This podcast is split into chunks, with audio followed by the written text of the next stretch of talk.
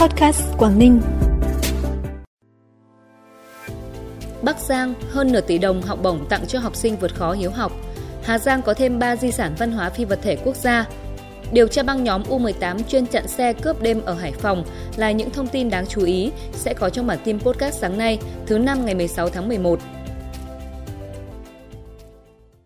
Thưa quý vị và các bạn, Hội khuyến học tỉnh Bắc Giang, Hội khuyến học các huyện và nhà tài trợ vừa tổ chức trao hàng trăm suất học bổng trị giá hơn 500 triệu đồng tặng học sinh có hoàn cảnh khó khăn vươn lên trong học tập. Trong đó, Hội khuyến học tỉnh Bắc Giang trao 70 suất học bổng, mỗi suất trị giá 4,5 triệu đồng từ nguồn quỹ khuyến học khuyến tài tỉnh Bắc Giang. Bên cạnh đó, các huyện thành phố của tỉnh này đã vận động doanh nghiệp và trích quỹ khuyến học của địa phương trao 56 suất học bổng tặng học sinh vượt khó hiếu học.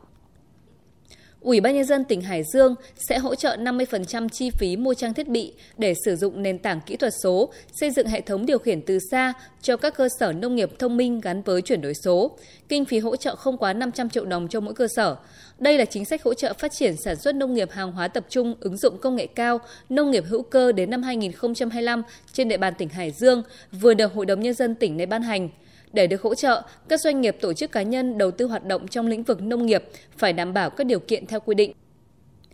Bộ Văn hóa Thể thao và Du lịch vừa ban hành các quyết định công bố 3 di sản văn hóa phi vật thể của Hà Giang vào trong danh mục di sản văn hóa phi vật thể quốc gia. Đó là tập quán xã hội và tín ngưỡng lễ cúng rừng của người Cờ Lao, xã Xính Lủng, huyện Đồng Văn, nghề thủ công truyền thống làm nón hai mê của người Tày, xã Xuân Giang, huyện Quang Bình, nghệ thuật trình diễn hát quan làng của người Tày, huyện Quang Bình. Như vậy đến nay Hà Giang có tổng số 30 di sản được Bộ Văn hóa Thể thao và Du lịch đưa vào danh mục di sản văn hóa phi vật thể cấp quốc gia. Đây là cơ sở để cơ quan chức năng và địa phương thực hiện các biện pháp bảo tồn, phát huy giá trị di sản văn hóa gắn với phát triển kinh tế xã hội. Từ ngày 3 đến ngày 19 tháng 11, Bộ Văn hóa Thể thao và Du lịch phối hợp với Ủy ban Nhân dân tỉnh Ninh Bình tổ chức triển lãm Không gian di sản văn hóa và sản phẩm thủ công truyền thống năm 2023 với sự tham gia của 15 tỉnh, thành phố. Đoàn Tuyên Quang tham gia triển lãm gian hàng Không gian sắc màu di sản văn hóa và danh thắng tỉnh Tuyên Quang với hình ảnh về khu di tích quốc gia đặc biệt Tân Trào, một số danh thắng lễ hội của tỉnh và các sản phẩm thủ công truyền thống của dân tộc tỉnh Tuyên Quang. Bản tin tiếp tục với những thông tin đáng chú ý khác. Hội thảo tư duy và hành động đột phá phát triển của tỉnh Quảng Ninh, giá trị lý luận và thực tiễn được tổ chức quy mô cấp quốc gia do Hội đồng Lý luận Trung ương, Tạp chí Cộng sản và tỉnh ủy Quảng Ninh phối hợp tổ chức sẽ diễn ra vào ngày 18 tháng 11. Mục tiêu nhằm phân tích, làm rõ tư duy và hành động đột phá phát triển của tỉnh Quảng Ninh trong thời gian qua, Nội dung hội thảo tập trung xoay quanh ba nhóm vấn đề chính về cơ sở lý luận và thực tiễn, về tư duy và hành động đột phá phát triển của tỉnh Quảng Ninh, tiếp tục bổ sung phát triển lý luận của Đảng về tư duy, hành động đột phá phát triển trong xây dựng nền kinh tế thị trường, định hướng xã hội chủ nghĩa ở tỉnh Quảng Ninh để phòng tránh tác hại của ma túy và các chất gây nghiện đối với thế hệ trẻ, nhất là môi trường học đường. Cuộc thi Trường học không ma túy do Cục Cảnh sát điều tra tội phạm về ma túy Bộ Công an phối hợp với Đài truyền hình Việt Nam tổ chức vừa diễn ra tại tỉnh Lạng Sơn. Không thử ma túy dù chỉ một lần là thông điệp mà cuộc thi muốn lan tỏa đến các em học sinh trên địa bàn tỉnh Lạng Sơn –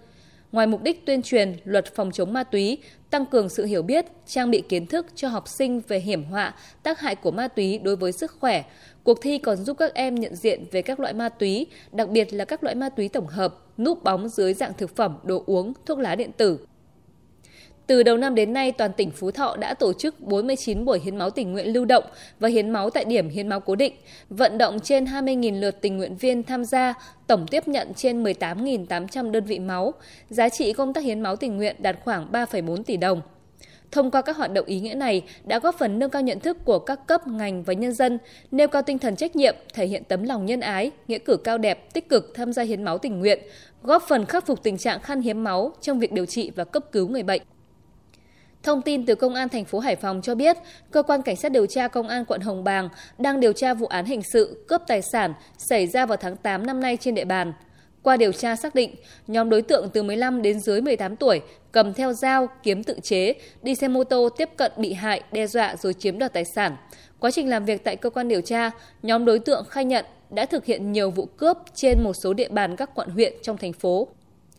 Phần cuối bản tin là thông tin thời tiết. Thưa quý vị và các bạn, ngày hôm nay Bắc Bộ sẽ có mưa khi khối không khí lạnh đi qua, nhưng cường độ mưa được dự báo nhỏ và diện mưa phân bố không đều. Chênh lệch nhiệt độ giữa ngày và đêm không cao, với nhiệt độ thấp nhất ở vùng Trung Du và Đồng bằng từ 14 đến 17 độ. Vùng núi Bắc Bộ phổ biến từ 11 đến 14 độ, vùng núi cao có nơi dưới 10 độ. Nhiệt độ trưa chiều giảm hơn so với ngày hôm qua, giao động từ 18 đến 21 độ. Riêng khu vực Tây Bắc, do khối không khí lạnh ảnh hưởng muộn hơn nên nhiệt độ trưa chiều nay vẫn lên được 22 đến 24 độ. Trân trọng cảm ơn quý vị và các bạn đã dành thời gian quan tâm kênh podcast Quảng Ninh. Xin kính chào và hẹn gặp lại trong bản tin tối nay.